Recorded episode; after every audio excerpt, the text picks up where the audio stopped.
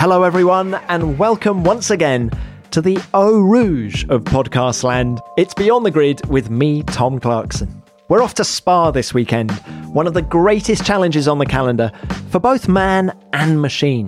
More than 70% of the lap is spent at full throttle, so it's a power track in the truest old-school meaning of the words. And it's one at which Mercedes, with all of their engine modes still in place for one last hurrah, will expect to go very well. And they're used to success. Yes, they are. Since the turbo hybrid era was introduced in 2014, Mercedes have won 94 of the 127 races that have taken place, a 74% winning percentage. And Mercedes high-performance powertrains, the sister company to the racing team, have an even better strike rate when it comes to pole positions. Their power units have taken 101 poles during the same period, 100 for Mercedes GP and 1 for Mercedes-powered Williams back in 2014. That's 80% of the races on pole. And this week, my guest is the man in charge of Mercedes HPP, Andy Cowell. He's worked at the company since 2004, and he's been the engineering and program director since 2008. It was Andy and his team of boffins that oversaw the design and development of the all-conquering power unit that has rewritten F1 stat books over the last 7 years. And in what is a fascinating chat, you're going to hear how Andy did just that and why, after all of that success, he's decided to leave the team at the end of the year and look for pastures new. But Andy's F1 journey stretches further back than Mercedes. We'll also hear about the other teams he's worked for and how the art of developing a race-winning power plant has changed in the 30 years that he's been in the job. And I promise you, it's truly fascinating stuff, as are his thoughts on what makes Lewis Hamilton so good. But to start with, we spoke about the very different but vitally important challenge Andy was involved with in the early part of 2020, with hospitals in the UK and around the world needing to support patients with COVID-19. F1 engineers from several teams began Project Pitlane, an initiative to use F1 engineering to deliver much-needed medical devices to the front line. Almost overnight, Mercedes high-performance powertrains went from building race engines to life-saving breathing devices, and Andy was right at the forefront. It was an amazing project to be involved in. I think we all class ourselves as super lucky to be involved in that. As you mentioned, the Melbourne Grand Prix was cancelled on in the early hours of the Friday morning. And then over that weekend, there was the call from the government, from Boris, to the engineering community of the UK to help out and to make ventilators. And there were lots of ideas coming along, lots of enthusiasm in our business, in our industry, to help out where we could. You know, with the Formula One season on hold and with a sort of tsunami of COVID cases anticipated in the country, everybody wanted to help. And the main contact came through University College London, the engineering department there. On the Tuesday, late Tuesday, a call from Professor Tim Baker to Ben Hodgkinson, who's our head of mechanical engineering here. They've known each other ages and ages. Ben's also a visiting professor there. So he went down on the Wednesday to a meeting there. And what UCL had realised was that a help before needing a ventilator could be a CPAP device, so continuous positive airway pressure device. That is a relatively simple device, or the device that we reverse engineered was a simple mechanical device, a jet pump, so powered by the oxygen supply that's in most hospitals. Clip it into that oxygen rail and then pipes to a mask that provides pressure to inflate your lungs and oxygenated air. And by Wednesday afternoon, Ben was talking to me quite excited, saying, look, this is something that HPP can definitely help with. It's the style of product that fits up our sort of mechanical engineering capabilities. We sent another 3 engineers down Wednesday evening. We started researching, sort of Wednesday evening, sat on the sofa. I was looking at the service manual for the device that we were reverse engineering. A little bit later in the evening, I'd found a device on eBay, £50 buy on eBay in Nuneaton, which is where our operations director lives. So he picked that up Thursday morning, and it was in our CT scanner by tea break on Thursday, and then being tested on a test rig that one of our awesome development engineers had pulled together with the test engineering department, and being disassembled, more inspection of the material, and then put back together and then back on the test rig to make sure that we could successfully take it apart and put it back together and it still worked. And so a reverse engineering process where we knew that for the medical approval for this device, we needed to show that we had exactly mimicked the device that was used 10, 15 years earlier. And then the volume challenge, we realised, this was a COVID patients that I think the initial approach is that in hospital and then sort of nasal oxygen, the little clear plastic pipe with two prongs that goes up your nose, that's step one. And then CPAP is the next step, which just helps inflate your lungs. And the anticipation was that 50% of the COVID patients would recover from CPAP, which then halves the number of people that need to go onto mechanical ventilation. So it was this sort of intermediary medical support. And we quickly realised that it would be thousands that would be needed. So very early on, we were saying to the operations team, we're going to need thousands of these things, and we're going to need to make them in days, so it's 1,000 per day. Get your head around that.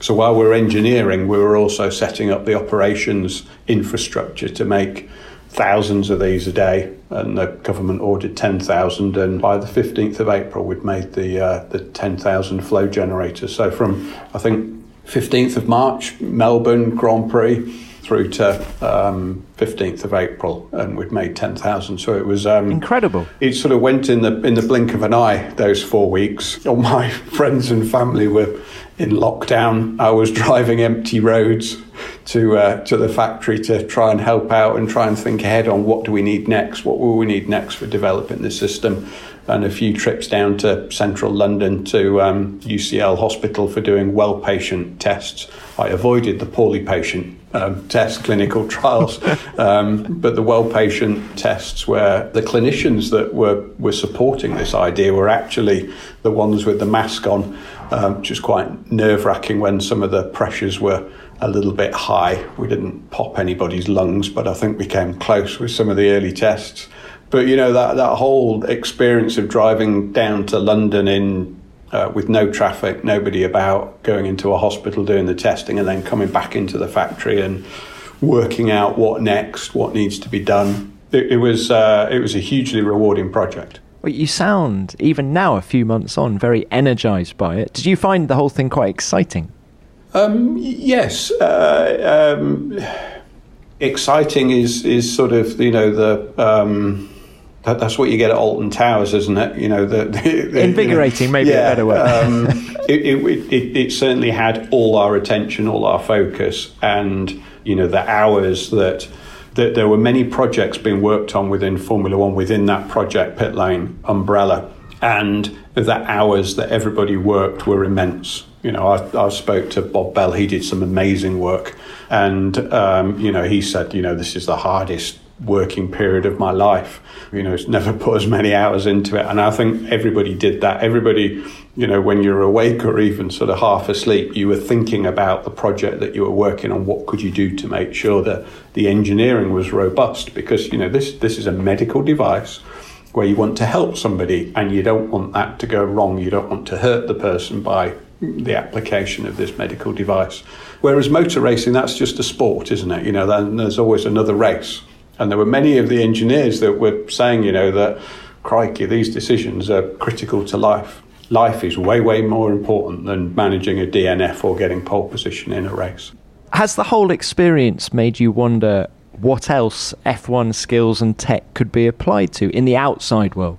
Yeah, absolutely. And, there are already examples of technology organisations within Formula One helping in the medical sphere.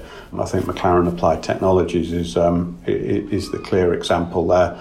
But absolutely, the approach that the motorsport environment takes, where difficult technology development versus time is what we're all about, and the reliability requirements to win a championship against a tough opponent mean that your quality standards need to be really, really impressive. Your in-factory prove-out needs to be impressive, and a lot of that is based using computer-aided engineering.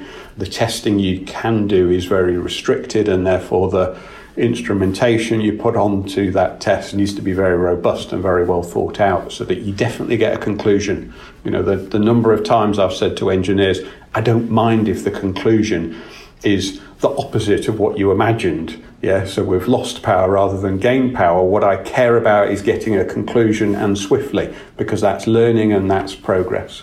And so that pace and thoroughness and determination to unlock the technical challenge that's in front of you, I think can be applied to the medical world and all other industries, quite frankly. I think every single industry wants to solve the problem quickly.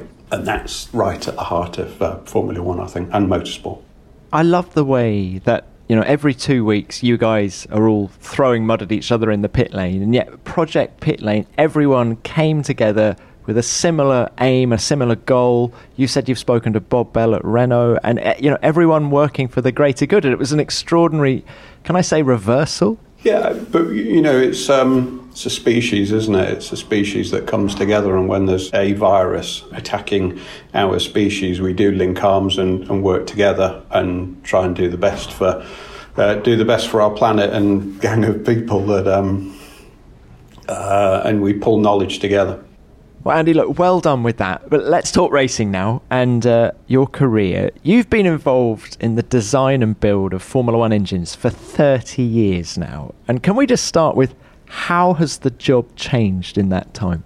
I guess there's two aspects. The job's changed, that it's a lot more sophisticated. There's a lot more people involved in it, a lot more computer-aided engineering, a great deal more thoroughness. And I think that's because of technology progress, engineering advancements, but also the value of the prize. 30 years ago, the value of winning a race and the brand coverage felt less. And I guess from my perspective, you know, joining as a graduate engineer 30 years ago with a drawing board to work on, and very much doing a broad range of engineering because there weren't many engineers in the sport then, to concluding at Mercedes-Benz as managing director, where you definitely don't have a drawing board behind your desk, you don't know how to log on to CATIA, but you're trying to provide the environment, the encouragement, the motivation for people to achieve a great deal. And often it's about helping people lift the motivation when it's not going so well, and setting that vision. So the industry's changed a lot, and my role within it has changed a lot as well. Do you miss the design process? Yes. What bit of it do you miss? I love the challenge of a clean sheet of paper with limited restrictions, and just thinking about the purity of what you're trying to achieve, keeping it simple and getting to the race quickly, which you need to think about the likelihood of success of your solution, the ease of manufacture, the ease of build, etc. That whole journey. Innovation's the key thing, but innovation is when you've added value. For our industry, it's when it's at the racetrack, in qualifying and therefore going into the race. Then you've done your job. So I enjoy that whole journey. I'm a lucky chap. I get to help steer the recruitment and development of the directors and the department heads, and the decision making for where we invest stuff, and, you know, the number of graduates and apprentices that are coming in, and seeing all of that grow. So it's there's a huge amount of reward seeing individuals come in, grow and deliver, and then you see them walking around the factory, you know, 3 inches taller than they were before because they've got pride and they're delivering and so on. That's great to observe and see. When you started, could you have envisaged something as complex as an MGUK or an MGUH? I guess that sort of crept up on us. So it's a knows the answer. 30 years ago, the area that I first worked on was the pneumatic system, so the valve return spring. That was the first key area that I worked on, and I thought that was pretty complex, making that reliable for the Ford Cosworth, you know, V8 engine. Is that the engine that Schumacher took to the title in 94? Yes, it was. It was the predecessor to that, yeah. So I worked on the valve train for that. Yeah, it was Fun times. That was created in 93 when we were powering McLaren as well as Benetton. Ooh, complex politics there. Yeah, that was fun. This is the best scrap in the leading places that we've had all season, no doubt about it. So Ayrton Senna, enormously experienced, of course, with pressure, but not always from behind. Schumacher, bright-eyed, bushy-tailed, as I said earlier, but he's lost time, you see, by that attempt to pass. He's dropped back a little bit. What a nice fight this is, though. Both driving those identical Ford engines now. And this is Schumacher taking third place as forecast by J.Y. Stewart. Schumacher goes through into third position with a supreme passing manoeuvre. And Ayrton Senna, who has gone from second to third, has now gone from third to fourth. Now, can Schumacher do anything about the Williams in front of him? I was working on the McLaren project, so I came off the graduate scheme. I was designing fatigue test rigs for connecting rods and suddenly got called into the chief engineer's office and asked to work as an integration engineer on the McLaren project, which was exciting. It was a privilege to work with that team. And I was working for a guy called Chris Willoughby, who's now the commercial director at Cosworth today. Great guy. And he and I were working on that, so we were sort of counting the Senna wins versus the Benetton wins and feeling reasonably smug and seeing the politics and the size of the Ford logo getting bigger on the side of the McLaren car and stuff like that. But the tail end of that year, track testing, I was at Silverstone supporting a track test wearing my red trousers during the day, the only engineer looking after two cars running at that track test, and then driving back into Northampton to St James Mill Road and then doing detailed design on the cylinder head for the 94 V8 engine. You did everything. You didn't do it very well, but you did your best at lots of things. That was quite fun. When were the engine rigs the most rewarding? Because that actually sounds all-encompassing and quite fun, because you're mixing a bit of racing and trackside adrenaline with the drawing board. And then I suppose we then started getting higher revving engines, didn't we, when in the sort of late 90s? Was that an interesting challenge? Yeah, it was. As I say, I worked on the valve train, and you know, camshafts spin at half the speed of the crankshaft, and so it was very exciting on the cylinder head rig seeing the camshaft speed go to 10,000 RPM for the first time, which means crankshaft 20,000 RPM. And the challenge as the valve train engineer was to always make sure that the top end of the engine could run quicker than the bottom end of the engine. So, you know, strange little bits of pleasure seeing an extra digit come onto a digital display, but the significance of that, because, you know, when we first introduced the pneumatic valve system on the engine, we were pleased to be at 13,500 RPM. So to enjoy the journey up to 20,000 RPM crank speed was quite fun. But I think the bit that I've particularly enjoyed is the period here at Mercedes, the journey of seeing Mercedes take a 100% ownership of the Formula One organisation. And, you know, we created a V8 engine, which wasn't brilliant in 2006, but then with the recruitment of some more people and the strengthening of the organisation became very strong in 2007. And then the RPM going up and up and up with that, and, yeah, well over 20,000 RPM as we were racing. Can we just break that down? In layman's terms, how do you increase the RPM? Because I assume that at the start of every season, you are at the limit of what you think is possible. So how do you then redefine that limit? The regulations at that time were naturally aspirated engine, fixed capacity. And so the way you create more power is by pumping more air through the engine. So more airflow through the engine. There was no restriction on the fuel flow rate. So the more air that you can pump through the engine, the more fuel you can put in, the more created power you can get out of the engine. The quicker the engine's running, the shorter the period is for combustion. And so having very fast, good, controlled combustion was a challenge there. But as you spin the engine quicker, the friction goes up. And so the challenge for the top end and bottom end engineer was not only to hang on to everything that was spinning quicker, you know, stop the piston going through the cylinder head, but was to reduce the friction as well, or to manage the friction. So the challenge was, yes, make it last at high RPM, but make sure that the frictional losses are not going up significantly and just stealing all the energy that's been created on the top of the piston.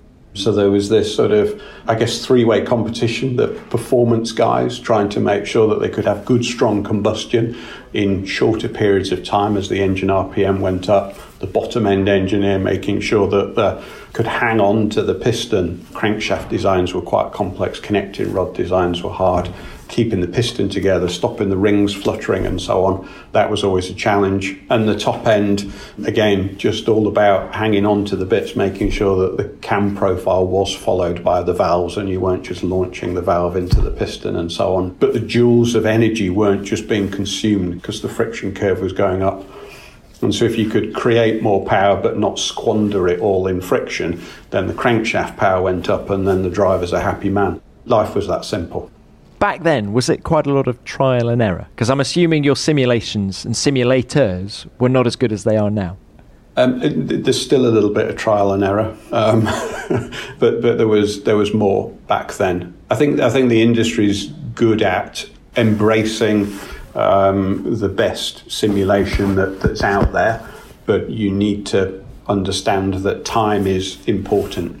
So there's no point having a piece of simulation, you know, if running a combustion simulation takes 3 months to run. That's just way too long. You know, it needs to be in days to run the simulation. So what accuracy can you get out of the simulation in that sort of time period? And motorsport has got a high level of vertical integration, some great suppliers, at which point if you can turn it into a shape, the manufacturers will manufacture it for you quickly. The volumes are small, you've got the build capacity, you've got the test rigs, and you run it. And there's many times when I've said, well, we've done the simulation, we think this is going to be a good direction, but we'll let the engine tell us.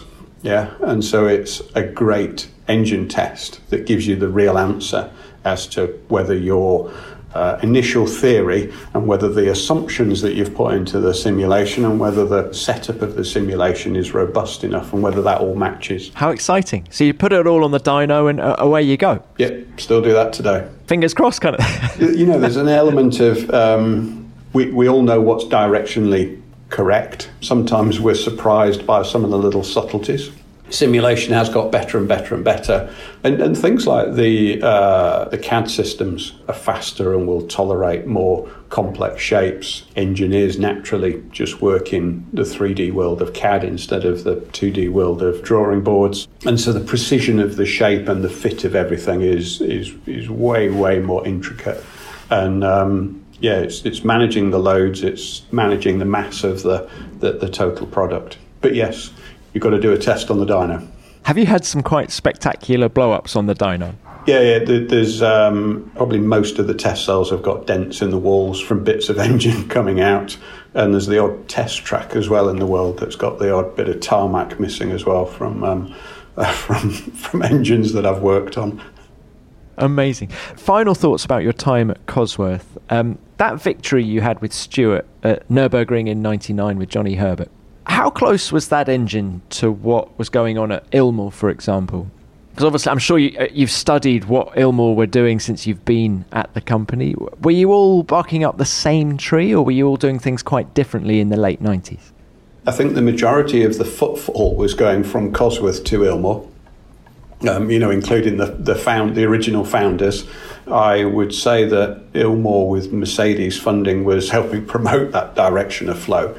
But, you know, the fundamental that the Ilmor engine was chasing was a very neat package. So those engines were incredibly light, incredibly enjoyable. A lot of titanium, is that right? Yeah. I mean, and, you know, aluminium, beryllium pistons and so on. Ilmor, you know, with Mario's passion for technology development and Paul Morgan's joy of manufacturing infrastructure and the, you know, Roger Penske and Mercedes investment support, a hugely capable and adventurous company. And they designed a powerful and very compact engine, exceptionally lightweight, and that was being enjoyed by the Marioians of by the Adrian Newey's of this world in terms of integrating them into a race car. We observed the commentary. So at Cosworth, you know, in Cosworth, we've observed the commentary, and there was a bit of an organisation change there. Nick Hayes, you know, was the chief engineer on that engine for Stewart, and we realised we were 30 kilos overweight, and Nick got a chunk of aluminium machined to size that was 30 kilos with a handle put on it, and he brought that into the engineering office and says, guys, we need to take this out of our engine because that's how much overweight we are. Oh, and by the way, we can't lose any power and we must finish the race. That was quite an exciting time. The investment was larger at Cosworth to go along with that. So we'd gone from sort of the HB era into this CK era. That was the prefix for that engine. I was looking after the top end of the engine, and we changed the valve train from tappet buckets to finger followers, which took a lot of weight out.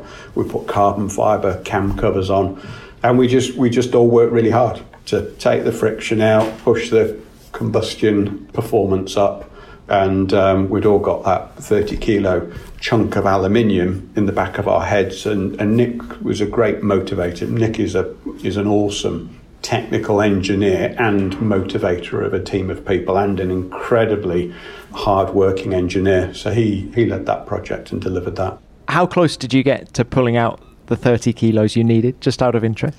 It smashed it. I think we were over the I can't remember the numbers, but it was an incredibly light engine. A guy called Byron Payton was working on the bottom end of the engine and changed the whole architecture at the bottom of the engine to take weight out of the crankcase and so on. I was working on the cylinder head with a group of people and the valve train actuation, and everybody was excited because it was new and we were being challenged, but we got the freedom to do new things, and all of it was exceptionally late and not well proven out, not to the levels that we do today. So it was, there were a few scary moments that season, but it was a lot of fun. Which of the engines you've worked on in your career are you most proud of? CK is one of them for that year, but I think the journey into 2014 has to be the power unit that I'm most proud of. To change the terminology, that was probably the biggest overall challenge. None of us knew what that power unit was going to look like as we set off. Can we talk about that journey then with that engine? I mean, what is the job list when you're confronted by a completely new set of regulations? We were involved right from the early regulation setting. The FIA, Gilles Simon, invited us to Paris to discuss. And the FIA for a couple of years had this idea that we should go to an energy-based formula. So instead of all running our engines quickly and chasing air through the engine and having high revving engines, we should have turbocharged direct injected engines that have got a hybrid electric propulsion element to them as well. But the fundamental that Gilles presented was that there'd be a fixed quantity of fuel for the race, and there'd be a fixed flow rate that you could, you know, pump the fuel into the engine. And so it was all about conversion efficiency. A hugely different challenge for you. Yes, yeah. But we'd always worked on efficiency, but within the constraints that we'd had before. Yeah, fuel flow rate wasn't a constraint. RPM was the thing that you tried to work on. And then when the RPM was capped, then it was about combustion efficiency and friction reduction, all of which are efficiency-based. And the KERS journey had been very much an efficiency-based challenge to come up with something that would deliver the 0.3, 0.4 of a second a lap advantage. And so the FIA were saying, right, you're going to have 100 kilos for the race, 100 kilograms an hour. Is everybody happy with that? Yeah, okay, right. Do we need any more regulations was the next question. all the engineers in the room said, no, that's fine, we don't need any more regulations, let's just go and have lots of fun. But then from a financial perspective and from a trying to stop us being fools working on stuff that doesn't actually make much of a difference to efficiency, constraints were put on, you know, so the number of cylinders, the V angle of the engine, even the bore size and so on. We had a sequence of meetings to discuss dimensional constraints and system constraints. And throughout that, the head of thermodynamics here, a guy called Nigel McKinley, who's an incredible engineer, he was basically listing the technologies that were good for efficiency. And so I was pushing to say, look, these technologies ought to have some freedom. These other ones, maybe we can cross these off. And all the manufacturers were doing that, all the ones that did actually enter and others that were there considering whether they'd enter or not. You know, there were sort of 8 manufacturers. Andy, I think that's a really important point. I was just going to say, it wasn't Mercedes designing these rules, was it? Coming up with these rules. You were all in the room together with Ferrari. Yeah. So, I mean, Ferrari, Renault, Volkswagen, you know, Ulrich Baretsky, Mario was there considering that. Cosworth were in the room. So, you know, many organisations with the all putting it in. But, you know, at the end of the day, it was FIA finally concluding on what should be done. And how far in advance of 14 are we here? What year are you talking about? Well, the initial set of regulations was going to be for 2013. So we set off with it being a 1.6 litre inline-4 engine with the target of 13. And those regulations were 2011 that they came out so we could start working. But the regulation discussion started back in 2010. For me, one of the things you need to help an engineering group, you need to give them a set of boundary conditions to work within. The FIA do that beautifully for us. But when the FIA haven't yet published, it's useful to come up with what you assume or you think the FIA will come up with. So we released here our best guess assumption on what the regulations would be. And we set a team off pulling together a single cylinder research engine based on that assumption. And that was, you know, as I was getting in the taxi going to the airport from the FIA meetings, you know, I'd be penning that and working out what I thought would be the regulations. And we, you know, it was a small team, not much investment to get a single cylinder going, which encourages people to start turning the simulations to that new heavily boosted, high pressure, lower RPM concept of this engine and direct injection and the inlet port characteristics and so on. And then starts people designing specific bits and manufacturing those bits and building those bits and testing it and learning and just completing that learning loop. It just gets that going. And the sooner you get that going on the project, the sooner that the world goes from theory into hard experimental data. Were you immediately convinced that this was the right way for Formula One to go, given the increased costs that were going to be involved, given the lack of noise? Was there ever a discussion just to continue with a V8 but make it more of a hybrid with more influence from KERS and things like that? There were discussions of different concepts, different approaches. The desire of the FIA and the desire of the manufacturers is to try and align the mission of the Formula One powertrain engineer with that of the road car powertrain engineer, and with the road car world heavily focused on grams of CO2 per 100 kilometres or whatever the country measure is, but, you know, vehicle efficiency, then coming up with a powertrain set of regulations that focus on conversion efficiency. All the time that we're using liquid hydrocarbon-based fuels, the more you can do to get better conversion efficiency from that chemical energy into propulsion energy, the less you need to put in your tank each week, which is just a good thing. And so the FIA were very keen to get all the Formula One power unit manufacturers focused that way, and so were the manufacturers. I think things like noise, we overlook that. We could have done more to focus on that. But then if we look at the noise, I think it was the step change that was the problem. it was the step change and the fact that GP2 had still got these ridiculously noisy cars in 2014. You know, they sounded like a bag of nails rattling around in a biscuit tin, going around the track. There's many engineers who've worked in Formula One in the V8 and the V10 era that have got damaged hearing. And there weren't many children sitting in the grandstands in that era either. There's, you know, just a whole load of drunk adults watching the race. So I think the sport's considerably more environmentally friendly, and it's more of a family sport to go and watch now, which I think is a good thing. And fundamentally, to have Ferrari, Renault, Honda, Mercedes all racing with devices that convert approximately half the chemical energy into useful propulsion energy is a great achievement. Can absolutely see that. But was it immediately obvious to you that the likes of Cosworth were no longer in the game? It was just too big and too expensive now. Cosworth were very keen on the technology. In all those meetings, Cosworth were pro-technology, pro-openness. They saw that as an opportunity for them to spot the silver bullet and chase that and do well, compared with manufacturers that would chase all the obvious things but only get a little bit of performance from each of those obvious things. I travelled with Tim Rootsis to many of the meetings in Paris. So Eurostar from St Pancras into Gare du Nord. So many times, you know, he'd booked two tickets for one of the meetings, and then the next meeting I'd book the two tickets, and we'd sit there and we'd chat about life, the universe and the FIA regulations, and he was pro the technology to give Cosworth that opportunity to differentiate.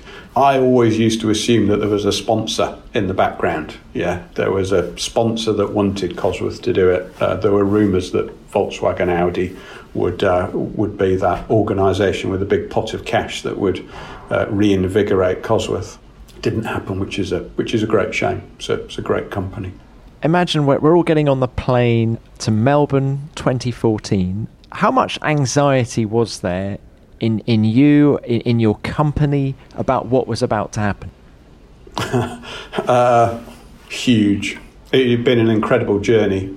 In the summer beforehand, we had a quality gate, and we realised that we were nowhere. We were struggling to do a single transient lap. We were struggling to pass off engines, and we'd got 8 cars waiting for this power unit because we'd got 4 teams. And the whole company agreed to work more hours. All our suppliers were doing more. We stopped everything that we classed as unnecessary. We just focused on Melbourne 2014. And so the whole business had this sort of Melbourne 2014, is it? That's what we've got to chase. I guess track testing was properly scary. Going to Jerez for testing, that was a scarier journey, the unknown as to whether any of the cars are going to come out of the garage. By the time we'd done Jerez and 2 lots of Bahrain testing, we'd got more confidence, but nevertheless getting on the flight to Australia was a nerve-wracking moment. We'd struggled to pass off all the engines. We didn't have the amount of hardware in Melbourne that we'd really like to have. But in this competition, it's about being the least bad. You look at all your, you know, you look at all your issues, all your woes, and it's about hoping that you've got the car that gets over the line first. You know, even if the driver's got to push the thing at times, and so it's relative. And if at that point we'd known that we were going to win the first 6 races, all of us would have said, no way, you know, we're going to finish the first 6 races. That would be a huge achievement. Were you surprised by your dominance? Yeah, absolutely. Absolutely. We were hearing rumours of, you know, Renault having good combustion efficiency, Ferrari doing well. You know, the first day of testing at Jerez, although we rolled out the garage first, Ferrari were, you know, they were doing pit stop pullaways. We didn't have a calibration robust enough to do a pit stop pullaway. You know, we had to roll gingerly out of the garage each time, whereas they were doing lots of laps. Their powertrain sounded very sweetly calibrated. So yeah, that was a bit nerve-wracking. And you know, we hadn't got all our cars running on the first day. We've got wiring loom issues and so on. And you don't know where you are on performance. You know, going around a track like Jerez, you've got no idea at all on performance. It was really only when we went to Bahrain and the second test in Bahrain where we could see, hang on a minute, everybody must be trying by now. And we took a few performance updates to Bahrain, which gave us a good step forward. And we could see then that our end of straight speed was looking reasonable. Although I think the last day of the Bahrain test too, we blew up all the engines. You know, it was one went just before lunch, another one just after lunch, another one at the end of the day. So we were we'd got a few Cat 1s to look at. And that's what you focus on. You focus on your issues, you focus on challenges that you've got, you focus on the decisions that you wish you'd taken differently earlier in the year. You never look at your successes, do you? Strange. Well, what do you remember more? I mean, the countless wins. I actually added it up, Andy, and up to and including the British Grand Prix, you guys have won 93 of the 125 hybrid races we've had since the start of 2014. So is it the fear of failure rather than the lure of success that drives you guys on? As a species, we've achieved a great deal, haven't we? Yeah, over the thousands of years, the human race has achieved a great deal. And that's not through having parties to celebrate the successes. It's through spotting the opportunities, spotting the things that would be useful, being creative and being tenacious.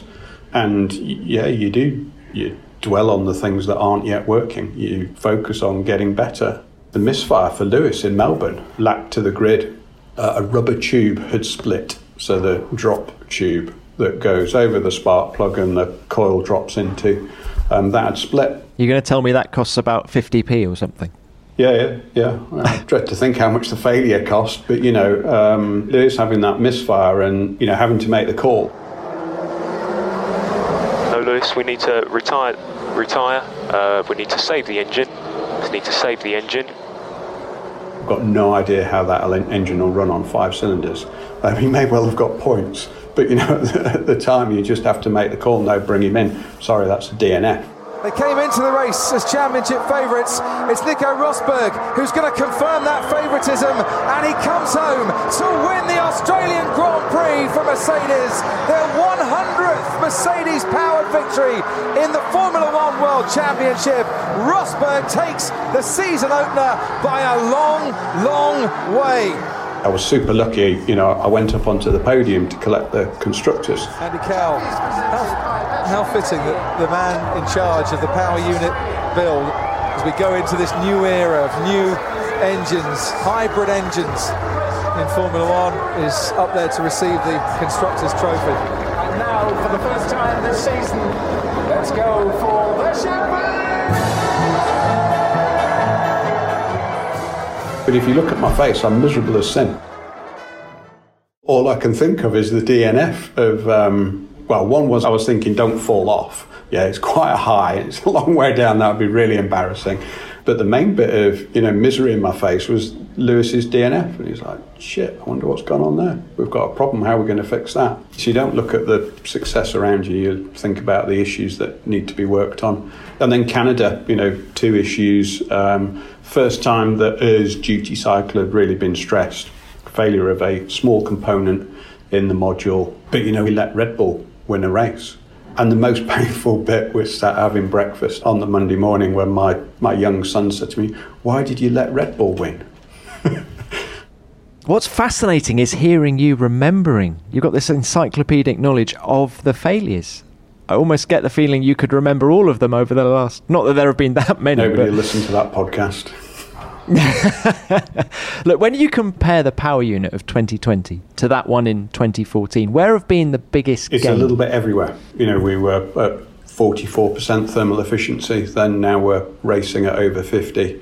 The reliability's come up a chunk. Mass is probably... we're probably a bit heavier. We had the nice slimline exhausts in 2014. Weren't great for power, but were good for packaging and mass. But a little bit of everything. Just, the base fuels got better. The combustion efficiency's way, way better. Friction loss is down. Heat rejection managed better. to make sure that more of the energy goes to the turbine wheel. Electric machines, way more efficient, inverter more efficient, battery more efficient, and understanding an order of magnitude better. And the way that energy is deployed, so managing, maximum power as soon as the driver's got enough grip at the rear of the car, and then blending that off towards the end of the straight to look after energy around the lap. So that whole control of energy recovery, energy deployment, failure analysis, manufacturing expertise, things like balancing the turbo. We didn't go for an easy solution in terms of the turbocharger. We went for one that we thought from a vehicle package perspective would give an advantage. But that turbocharger is not easy to put together and to balance.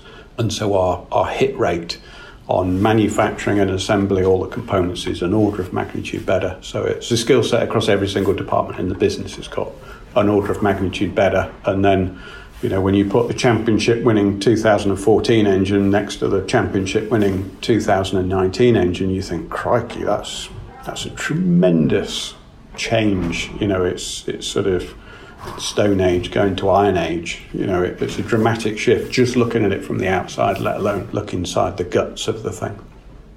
In terms of sheer grunt, how much have you found in that time? Can't remember that number. Or can you give us okay, you're not going to give it to can you give us a percentage increase? I think it would be fascinating to know. 44% thermal efficiency up to 50% thermal efficiency in terms of the continuous, zero energy change in the battery condition. That's over 30 kilowatts. And while we're talking grunt, can you just explain? Everyone talks about party mode.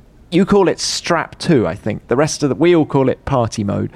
What does that actually mean? It's just the mode where we're delivering the most power to the crankshaft. So everything is working not for looking after storing energy. So the ignition of the engine is running at the point where combustion is about to be unstable. The MGUK is delivering the full 120 kilowatts. The pressure in the exhaust is as low as possible, so the engine's delivering as much as possible, and so the battery state of charge is dropping. It's dropping at an alarming rate, and so it is the point where you're giving it everything. And over the years the engine lasts longer and longer in that mode. It's not a race mode, it's a qualifying mode, it's an overtake or defend mode. You're always going to use it for one or two laps in Q3. You're going to use it at the start. Hopefully you don't need to use it the rest of the race. You're leaving HPP at the end of the year. How difficult a decision was it for you? A big one. Mercedes is a company that I'm hugely proud to have worked for. The people here are an incredible group of people and I'll miss them. But it's time for a change. It's 16 years. Feels like a long period of time doing largely the same thing. And I like that. At the start I mentioned about, I enjoy the clean sheet of paper challenge of design. I think my personality likes the thrill of being dropped into something that's challenging and scary.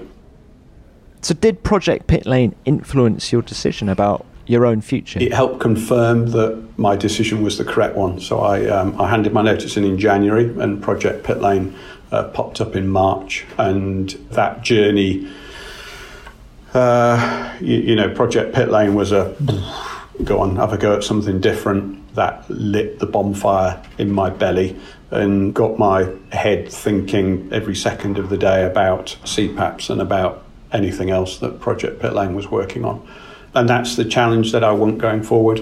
I do class myself as having one of the best jobs on the planet at the moment. A lot of my friends, and especially my mum, thinks I'm as mad as a box of frogs and my notice in. Everybody's saying, well, what are you going to do next? What are you going to do next?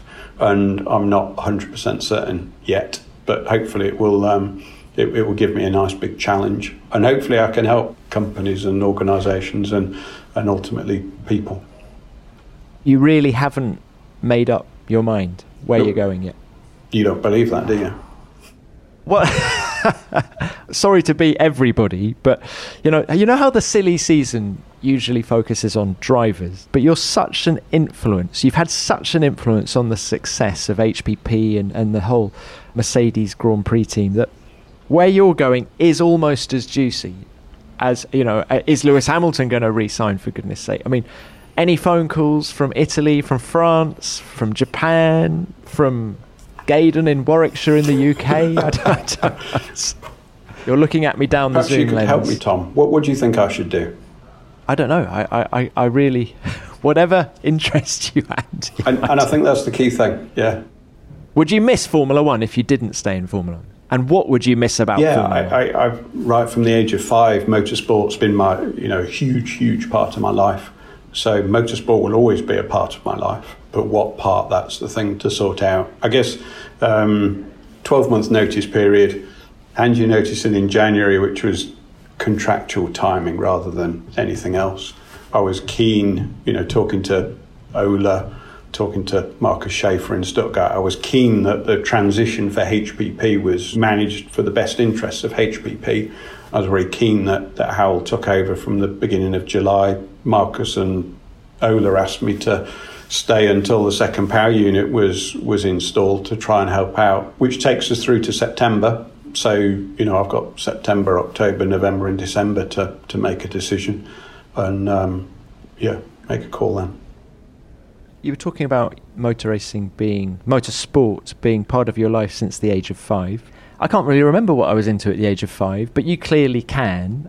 What are your earliest memories of motorsport? I guess my dad building racing cars in the garage, me going out, my mum being frightened to death as I'm wielding a hacksaw, going sprint and hill climbing with my dad at a very modest level, meeting amazing people, you know, and I remember, you know, polishing the car.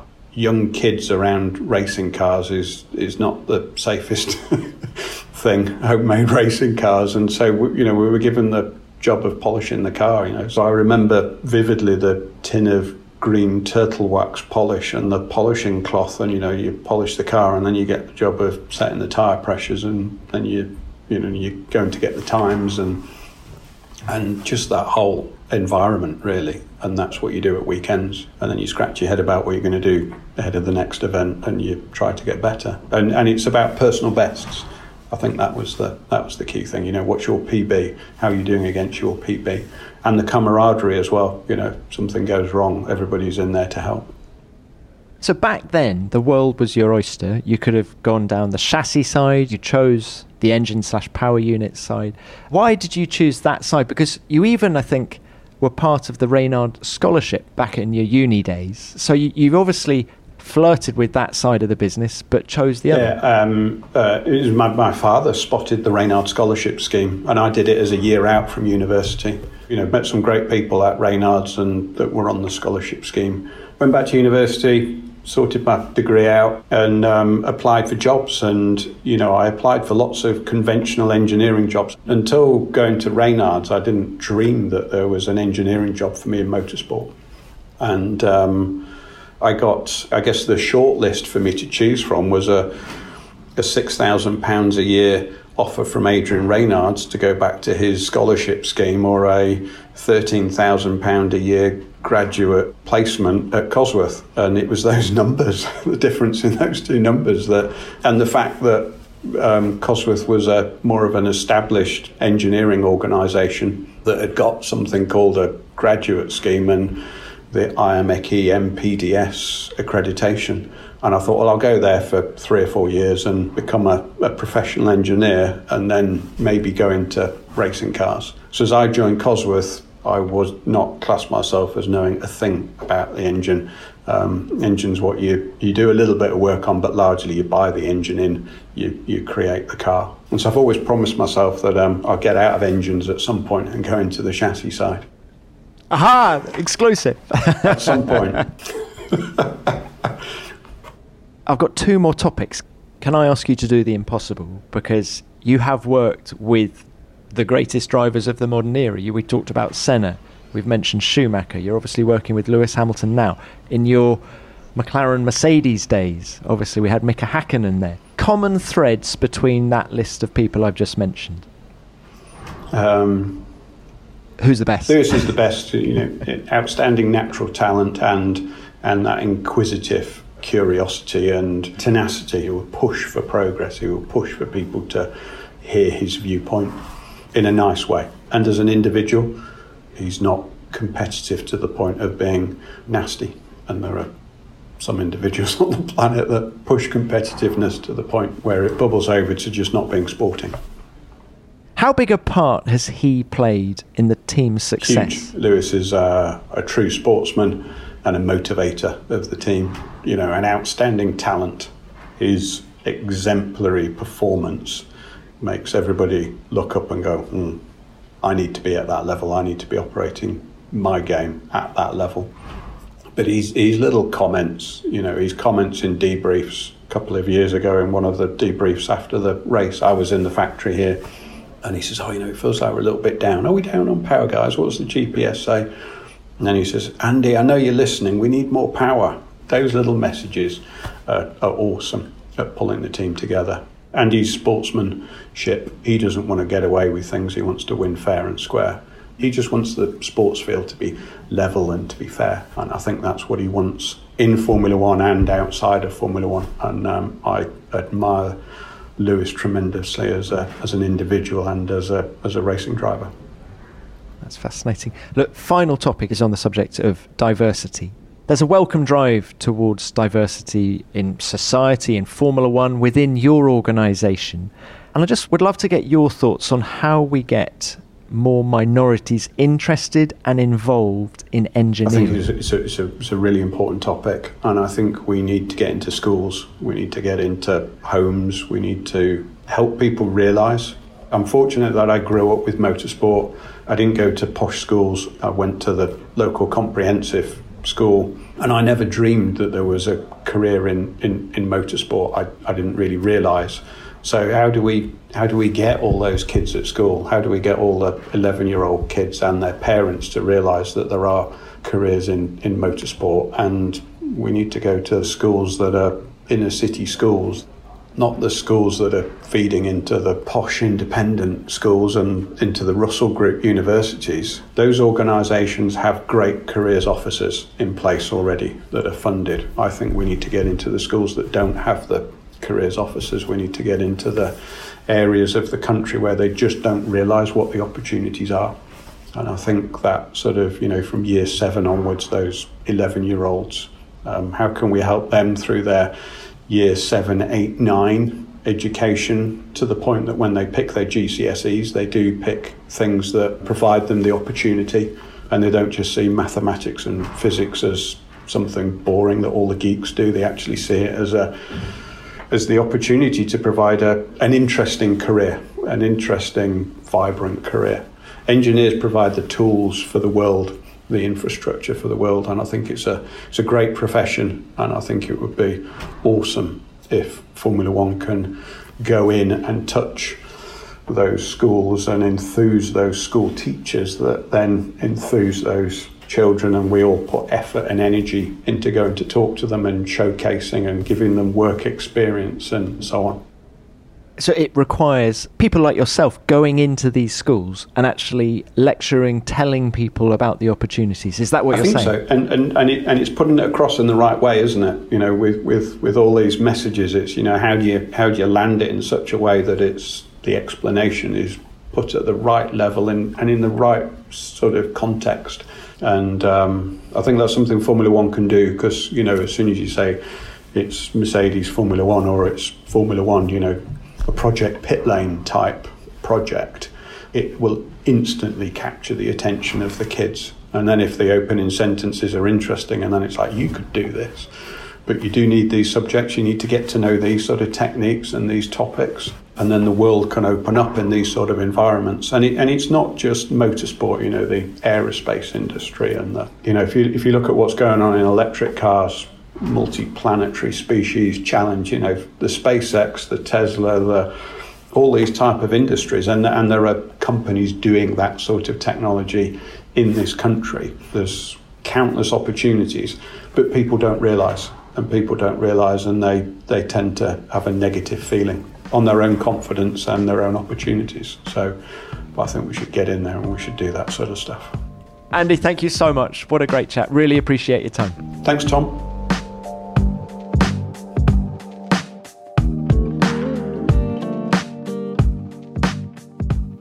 I hope you enjoyed that conversation as much as I did. Andy's an inspiration, and as is the case with so many great leaders, he's brilliant at breaking down even the most complicated issues into manageable bite-sized chunks. And in this way, he reminds me of Mercedes technical director on the chassis side, James Allison. When you hear the way Andy speaks, it's little wonder they've been so successful. We can only try and guess what he'll do next. I think it's fair to assume that Andy's had offers from every F1 engine manufacturer. He's too good not to. But does he even want to stay in Formula One? Time will tell. But whatever he chooses to do, I hope he continues to share his passion for engineering with the younger generations and inspires boys and girls from all backgrounds to become engineers. That's not only what Formula One needs, it's what the world needs. Look at Project Pitlane. Andy, many thanks for your time. It was great to chat, and thanks too to Mercedes for their help with setting it up. That's almost it for this week, but before I go, let's have our weekly rummage through the virtual mailbag. And I love what you had to say about last week's show with Johnny Dumfries. You enjoy the occasional throwback to the 80s, don't you? Jamie Willis said this: "Thanks for another brilliant interview. I was lucky enough to be at Brands in 87 for the 1,000-kilometre race you discussed. What a drive. Dumfries was seriously quick. Interesting that Cheever said he made a mistake not taking a Ferrari test role, and Dumfries said his mistake was accepting one." Well, Jamie, yes, that's a really good point. And I think you've just summed up Formula One in a nutshell. Timing is everything. We also had this message from F1 travel guru Lyndon Swainston. Hi there, Lyndon.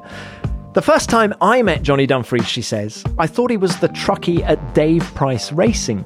His language was horrifying, and he had a broad South London accent.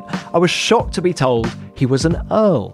Yes, Lyndon, Johnny certainly went a long way to leaving his aristocratic roots behind him in the early days.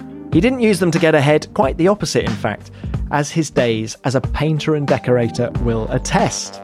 And finally, let's hear this from Steve Deeks, who says, "Tom, Johnny Dumfries, best guess yet. He's James Hunt-esque, and reminded me of why I started racing all of those years ago. Great guy, zero bullshit, very funny, and I miss that era of racing. Try and do Johnny Herbert." Steve, I hadn't thought of Johnny Dumfries as James Hunt-esque, but there are similarities, you're right. And by the way, I've already spoken to Johnny Herbert. Have a look through the back catalogue, because I think you're going to enjoy that one. Well, folks, that's it for this week. But please keep your messages coming, because I read each and every one of them. And as ever, I'm at Tom Clarkson F1 on Twitter, or you can use the hashtag #F1BeyondTheGrid. Thanks for listening, and we're looking forward to having you back next week for another conversation with another big Formula One guest. Beyond the Grid is produced by F1 in association with Audioboom. Until next time, keep it flat out.